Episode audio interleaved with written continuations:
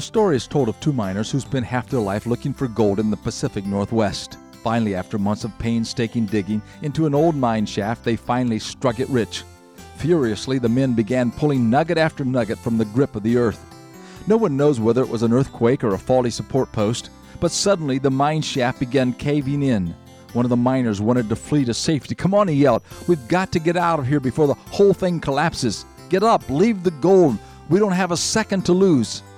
But the injured miner just clutched his gold nuggets. No, just leave me here. I've found what I've been looking for. I've spent my life searching for this vein, and I'm not about to let it go now. The first miner yelled back, If I leave you here, you'll surely die. What will I tell your family? What will I tell the folks back in town? The injured miner wheezed his final words as dust filled the collapsing chamber. Just tell him I died rich, he whispered with a final breath. Just tell him I died rich. How sad to have died rich, but yet never really lived. This is Bill Hossler with today's key to confident living. Scripts for these programs are sold in book form by calling toll free 1 888 333 KEYS or visit our website at www.todayskey.net.